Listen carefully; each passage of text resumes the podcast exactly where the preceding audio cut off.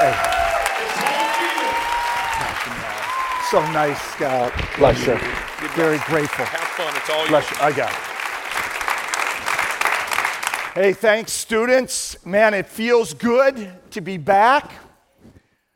I leaned over to Karen, Sister Karen, and I said, thank you so much, you and President, for the invite. And just to be on the board, it's a dream come true, President and Karen and all the board members that are here, the VPs. Brother Andrew, I love you, Michigan guy. Brother Ron, you're the best. Alan Tennyson, Doug Graham, Bradley, Donna. Just you have people around you that love you. You know that, right? And when you have people around you that love you, it just opens up God's blessing to your life. And President, thanks for your leadership. Just being on the board for this last year, it just feels right. You are right in God's plan, and we rejoice with you. And I count it a privilege, and I've got to run because we've got just a few minutes, but I believe the Lord laid a word on my heart for you today. And I know how it was as a student. Every day you're in chapel, it can become kind of like Charlie Brown's teacher on the phone, wah, wah, wah, wah, wah. But will you just open up your heart and life and ask the Lord to speak to you over these next few moments? The president said that the building that you're in is called Trask Word and Worship Center, and that is obviously named after my dad.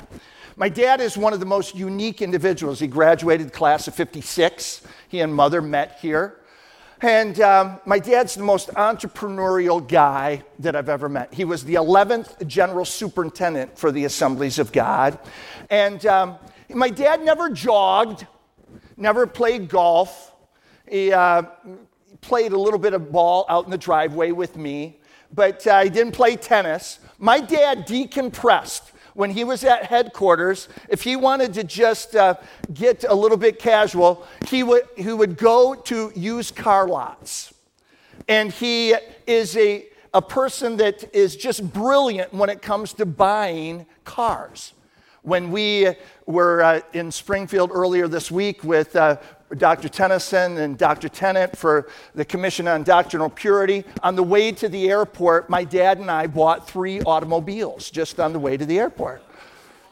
And one of the things that my dad has instilled within me about buying cars is this. You've got to know what options are on the car. If it has a Bose stereo, and a CD player, you know what, it ups the value.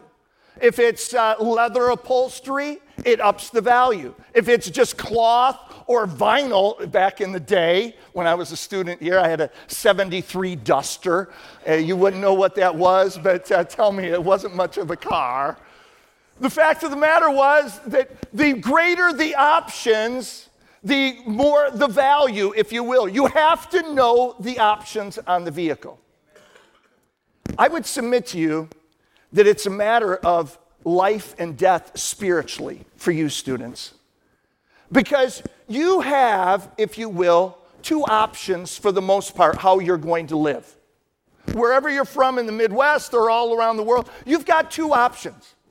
Option A in your life is that based upon what happens to you, you can get bitter and angry and hostile and unforgiving. You can let the enemy of your soul rob you, and victory can be lost in your life, and you can die a person that never fulfills the purposes of God for their lives. That's option A.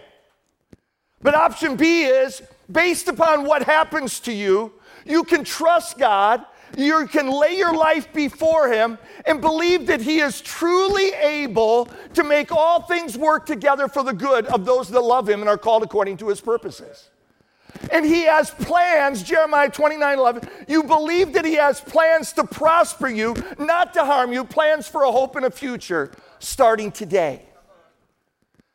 And Joseph in the Old Testament is a man that had more than the normal dark days. And I want to read, if I can, just 2.5 verses of scripture. And listen with me, will you? That it's amazing. Genesis chapter 39, and I pick up reading at verse number 19. When his master heard, Joseph's master, Potiphar, heard the story his wife told him, saying, "This is how your slave treated me," he burned with anger. So Joseph's master took him and put him in prison, the place where the king's prisoners were confined. But while Joseph was there in the prison, the Lord was with him. He showed him kindness and granted him favor in the eyes of the prison warden. Lord, in these next few moments, these students aren't here by accident. Lord, I don't believe I was invited by the president and Brother Graham by accident. I pray that you would speak through me a word to each one of these students. I've been there where they're at. And Lord, I pray that your grace might just abound to them. I ask, Lord, if you can't speak through me, speak in spite of me to these people that you and I love. In Jesus' mighty and awesome name. And everybody would say, amen. Peter Marshall was the former chaplain of the U.S. Senate. And he said these words. You see the quote on the screen. "It's a fact of Christian experience that life is a series of troughs and peaks. In his efforts to get permanent possession of the soul, God relies on the troughs," say troughs, "troughs more than the peaks. And some of his special favorites have gone through longer and deeper troughs than anyone else." I would submit to you, students, that's exactly a word that aptly describes the life of Joseph. Joseph is put in this dark, dirty dungeon. Do I need that? Sorry. We'll try that. How's that? You give me the word if I need to use the handheld. But Joseph had more than his normal dark and dirty dungeon days, if you will. Not for doing the wrong thing. You've got to understand that. Look at his life. It was for doing the right thing. He is condemned to the dungeon for having good character. For the summary of Joseph's life to this point, good guys finish last. That's really what it was. Yet after being rejected by his brother, rebuked by his dad, sold into slavery after being thrown into a dried-up well, carried off to a foreign land, falsely accused, wrongly imprisoned, here he is. Joseph remains totally devoted to God. Whether he's in the pits or he's in the prison, the fact of the matter is he's going to keep serving God. And what a model for you and I to follow. There's no life that's represented here, students, where you get an option, if you will, pain or no pain. I'll choose no pain. It comes for us all, no matter where we're at. And the fact of the matter is, Jesus himself said it, the rain falls on the righteous and on the unrighteous. Just a different metaphor, if you will. You have the option in life. You get bitter or you get better. My wife and I have a 4-year-old girl that we adopted, Eleanor. And we named her, spelled it a little differently, but named her after, in great part, Eleanor Roosevelt. And Eleanor Roosevelt said, "One's philosophy is not best expressed in words. It's expressed in the choices one makes. The process never ends until we die. And the choices we make are ultimately our responsibility." Real quick this morning, I want to give you 4 prison principles you've got to live your life by. Whether the Lord calls you to preach or in the business world or an educator like my wife, the fact of the matter is you've got to apply these 4 principles for your life, and I believe they'll suit you well. First, in life, you've got to apply the principle of don't demand to understand. There's going to be situations in your life where you're just not going to be able to figure it out in life. Here's Joseph in this prison, the innermost dungeon of Pharaoh's court, if you will. He's under tight security. Again, I'm repeating, not for doing the wrong thing, but he purposed to be pure. He dared to be different, and he's thrown there. But the fact of the matter is, he trusts, and even though he's in the dungeon, he trusts and says, Lord, I may not understand it all, but I trust you. Can I tell you, some of you might be in the chapel today and you've got a why question in your heart and your life. I want you to know, if you've got a why question, why did this happen? Why is this going on? You're in good company. Habakkuk in the Old Testament, the whole book's just about why. John the Baptist is thrown into prison and he calls on Jesus, are you the one? The Apostle Paul says, I'm perplexed. The prophet Joel threw up his hands and he said, I just don't understand.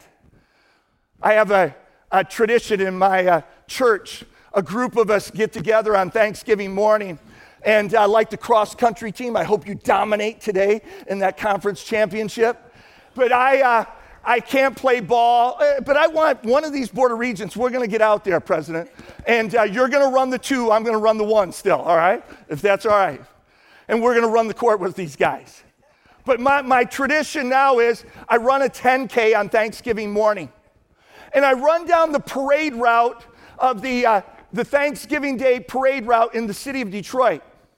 And while I'm running on the parade route, there's these little kids, because after the 10K, the kids are going to come and they're going to just watch Santa Claus and the floats and the balloons. And I love it because I run down the street and I slap them high five and they're like, go old man, go old man, go old man. We had 10,000 approximately runners last year, and I think I finished 1,732nd. Nobody ever got excited about that, I want you to know. But can I tell you? At the same time that parade is going on, where those kids sit there and they can see about 30 feet either side, there's a group of executives in what's called the Renaissance Center right at the base of the Detroit River that looks down the whole parade route. And those execs come in there, they have a nice brunch, and they hang out with their families, and they watch the parade route from a totally different perspective. They're watching and they see every float, and they see every band that comes down the street. And I would submit to you, students, that's really how you and I live. I'm kind of like that kid on the street. I can see a little bit here or there yesterday or tomorrow a little bit, but I don't have the big picture in mind. But I've got a God in heaven. The word says his ways, Isaiah 55, are different and they're greater than my ways. His thoughts are greater than my thoughts. And he sees the whole parade route all while it's happening. And in his life, Joseph, all he could see is, I'm in the dungeon, but I'm still going to be found faithful to God, because there are going to be situations in your life, students. It's not a bad prophecy. It's just a matter of life. Things are going to happen to you. My wife and I, my wife is a brilliant school teacher. She was nominated as Teacher of the Year in the state of Michigan in public schools. I married way over my head. And she and I started this church in Brighton. President's going to be there a week from Sunday. And she and I started this church. They just parachuted us in, Brother Bontrager. No support. I mean, it's okay. The district literally said, Brad, if you feel good about going, go, but don't ask for any money. We don't have any. But we felt it. And we went there and we forewent having children right away, because we didn't have 2 nickels to rub together. Rhonda got this great teaching job. After 3 or 4 years, we said, okay, maybe we can start a family. We can afford to do it. We're not going to be living in poverty. And literally within 5 days of trying to start having a family, something went wrong. Went through, over the next couple of years, all kinds of tests upon my wife, myself.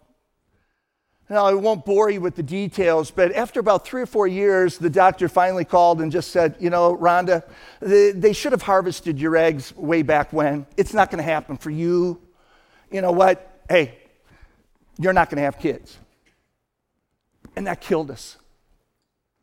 You know, here we were, we're trying to plant this church, and ungodly people in the school 11 of Rhonda's fellow teachers are trying to have children. All 11 of them are able to have kids, and my wife can't, Brenda. I remember calling my dad, president, Alaska, early morning. I said, Dad, what's going on, man? Here we are. We're trying to work for the kingdom. We're trying to work, preach God's word, just get a little church off the ground. And these people that are godless, they can have kids, but we can't. I can remember it like it was yesterday. We hung up the phone after we prayed and had a good cry together. And as sure as I'm talking to you, students, felt like the Lord spoke to me, not audibly, but in my spirit. Brad, you don't have to understand, but you do have to trust me. And there's going to be situations in your life, students, and your circumstances. You're not going to have it all figured out, but you've got to trust him. You can't demand to understand. You know what? I like what Rick Warren says. He says, trying to understand all of God's ways is like me trying to explain to an ant how the internet works. It just doesn't, I mean, it's futile. So say it with me. Don't demand to understand. Secondly, don't fail to be faithful. Here's Joseph in the prison, and yet God uses him as a strategic interpreter for a baker and a butler.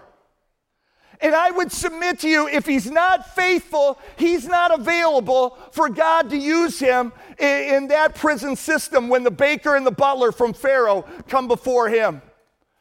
I want you to know something, students. With God, there are no accidents. There's only divine appointments. There's only divine appointments that he's going to strategically place in your life. I love what Dr. Tennyson's mother spoke to me, great mentor to my life, Martha Tennyson. She said, Pastor, do you realize, Brad, butlers are people that open doors. And the fact of the matter is, this butler is going to be strategic to open up a door for Joseph moving forward. God's appointments, I would submit to you, there's no accidents, only appointments. But God's appointments, students, never disappoint. And you've been given a trust. You've been given a trust. God has called you. You're disciplined. I love basketball. I love playing ball out there. But can I tell you, what I should have worked on more than my basketball skills, one brother to another. So I should have worked on my disciplines in my personal life. If I could do it all over again, yeah, I'd still go to practice. I'd still be faithful. I'd still hope I could be voted the captain and small college All-American like your president. But the fact of the matter is, you know what? I should have been more faithful with the trust that had been given to be the best student I could be. The word says, 1 Corinthians 4, now it's required that those who have been given a trust must prove faithful. The word tells us, you know what, you're going to make a decision with that talent that you've been given now. And if you are faithful with the little, God will make you ruler over much. Just be faithful where you're at. I love this picture. You see the Sistine Chapel there. Michelangelo is painting it. And he's painting a little niche in a corner. And a friend says, why are you painting there, Michelangelo? No one will ever see. And he responded, I see it and God will see it. The fact of the matter is, I would submit to you, you've got to be faithful where you're at. Be faithful in your studies. Be faithful in your chapel attendance. Be faithful in your relationships one with another. Thirdly, don't demand to understand. Don't fail to be faithful. Don't bow to bitterness. I love this about Joseph's life, students. And you know it, bitterness is just fermented anger. You know, he could have been embittered. You know what? My brothers, my dad, my employer. But there's nothing worse than somebody that is embittered. And if you look at it, I won't take the time to read it, but if you will later today, just read that chapter 40, verses 14 and 15. He says a word to the butler. You know what? When God restores you, don't forget about me. But you know what's interesting? He doesn't badmouth his brothers, Potiphar or his wife. He just says, I'm here, I've been thrown in a dungeon, I don't deserve it. There's no hint of bitterness within his heart and his life. You know, students, I want you to look at me just a second, okay? Because here's something that God likes and he loves. He loves it when something bad happens to you and you respond the right way. Look what the word says, 1 Peter chapter 2. But how is it to your credit if you receive a beating for doing wrong and endure it? But if you suffer for doing good and endure it, this is commendable before God. But here's the deal. If you let a root of bitterness get in, it can destroy your life. It can destroy your ministry. It can destroy the dreams, the plans, where the Lord has all the parade routes scanned and laid out for you. If you get embittered, you can lose out. I don't know if I'm talking to somebody that maybe your parents broke up while you were in your childhood. You're still angry towards a mom or a dad. I don't know what you've gone through. Maybe you're just here and just the circumstances, you just say, you know what, I didn't get a fair shake. Would you ask the Lord to take that root of bitterness out today, students? President, I can remember the man when I was still a little boy. My dad was what, in the Assemblies of God, in the day it was what is now called a DYD. He was the DCAP from Michigan. And there was, in the polity in Michigan, there was an assistant DCAP. And when the Lord called my parents to Saginaw First Assembly when I was 6 years old, the assistant DCAP really envisioned, you know what, Tom Trask is leaving. You know what, I'm going to fill his role. But when the presbytery met, the governing brothers met and sisters, they said, you know what, we're going to go a different route, bro, to this assistant. I'll call him Joe. It's not his real name, I promise you. But Joe, you know, nice, thanks for serving. You can still be the assistant, but you're not going to be the head guy. And Joe thought he got done wrong. And if you would have asked my parents someday, if you would have ever told my parents that Joe is the assistant DYD of Michigan, would have ever left his wife, fathered a child out of wedlock, and left the ministry, they would have said, you are crazy. But that's exactly what happened because he got embittered and allowed a root of bitterness to take hold in his life. Students, you can't afford to lose out with God. You can't afford to get embittered. You can't afford to let the enemy get a foothold. I want to give you one last idea. Say it with me. Don't demand. To understand. Say, don't fail. To be faithful. Thirdly, don't bow to bitterness. And fourthly, don't push providence. Look at this passage. The chief cupbearer, that's the butler, however, did not remember Joseph. He forgot him. When 2 full years had passed, Joseph had a dream. He's been in prison 10 years. He's somewhere around 17 when he gets in prison, maybe 18. He's now getting close to 30. Think about this, students. He thinks, or he could think, everybody's forgotten him. His mother has passed away. His father thinks he's dead. His brothers have forgotten him. Potiphar's forgotten him. Potiphar's wife has forgotten him. Pharaoh doesn't even know him. The butler has forgotten him. The baker is dead. But I want you to know, God had not forgotten Joseph. And I guarantee you there's a spirit within Joseph saying, you know what, if I can just get a word to the Pharaoh and to the butler, hey, remember me back here in prison? But he forgot him for 2 years. And you say, well, what's the big deal, Brad, in my life and in my ministry? I'll tell you what the big deal is. There's going to be situations in your life, students, where you're going to try and make it happen or tempted to make it happen.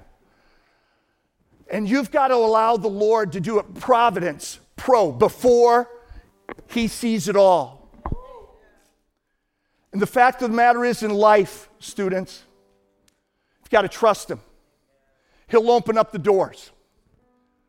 if you make it happen when the tough times come, you're going to have to ask yourself, was I supposed to be here or did God put me here? But if you know God put you there, you can go through the difficult times.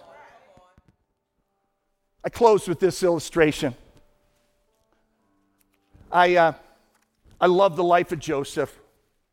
And one of the board members, Papa G, Gary Grogan, he and I, a number of years ago, went with Sam Farina to study under a man for about 3 or 4 days. His name was Stephen Olford. And Stephen Olford was a unique person. Stand with me, would you, students? I want to just share this and I'll close and invite you to fast and pray with us. But Stephen Olford's an interesting study, students. He's the missionary kid of missionaries, his parents were, to Angola. And Stephen Olford said, you know what? Hey, Mom and Dad, you did great, great missionaries. The fact of the matter is, wonderful. I want to make a lot of money, and I'll give the money to missions. But I'm not going to be a missionary. I'm not going to even be in the full-time ministry. Don't want it. Don't want to have anything to do with it. He has a brilliant mind, like many of you. And he decides to go to Cambridge to study engineering, and he develops a carburation system for motorcycles. On the weekends, he races the motorcycles to be able to really fund his schooling. Near the end of his education, he gets caught in a rainstorm with this motorcycle and takes it down into a ditch. He falls face down into a big puddle of water. Water gets into his lungs. He wakes up, comes to consciousness. He's in a hospital, and the doctor's looking him over. Says, you've got an amazing amount of fluid in your lungs. Literally, you better get right with God or make it right with your maker because you're not going to make it. Stephen Olford, this great man of God, 22 years old, gets out of his bed, and he's handed, as he's getting out of his bed, he's handed a letter from his dad that is written to his son before the accident ever happened. And his dad knew that he was wrestling with his commitment to the Lord. And all the letter says is, only one life twill soon be past. Only what's done for Christ will last. Stephen Olford kneels next to his bed, and he prays a prayer that I've prayed many times in my life, that it's just 6 words. He looks up to heaven, and he calls out, Lord, anytime, anywhere, any cost, amen. Lord, anytime, anywhere, any cost, amen. And I want to ask you, students, I know you got lunch, I know you got other things to do, but can I invite you today just to come into the altar? I'd like to ask the Board of Regents to lay hands upon you. I'd like to ask the faculty that are here to come and lay hands upon you, the VPs. I'd like to with the president and Karen today. I'd like to just pray that over your lives. Lord, anytime, anywhere, any cost. Lord, I have no agenda. I don't want to make it happen. I don't want to lose out with you. I don't even have to have it all figured out. I'm just going to trust you. I'm going to trust you. If you're there today and you just want God to use you. You see, I want to show you one picture. Remember I told you that my wife and I couldn't have kids? And we were looking at the immediate. But just over the last 6 years, we've had the privilege to adopt 2 children that were totally waiting for us.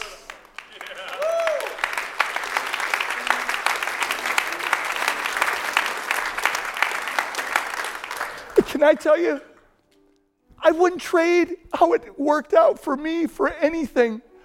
But 12 years ago, I didn't see the big picture, but he does.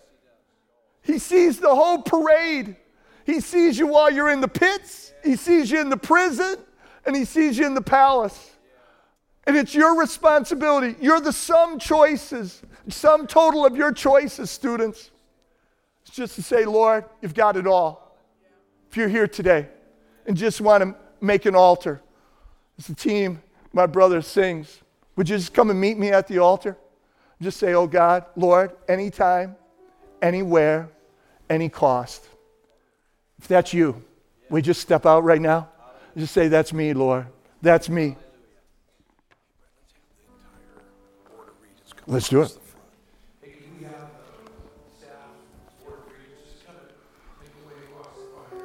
Thanks, man.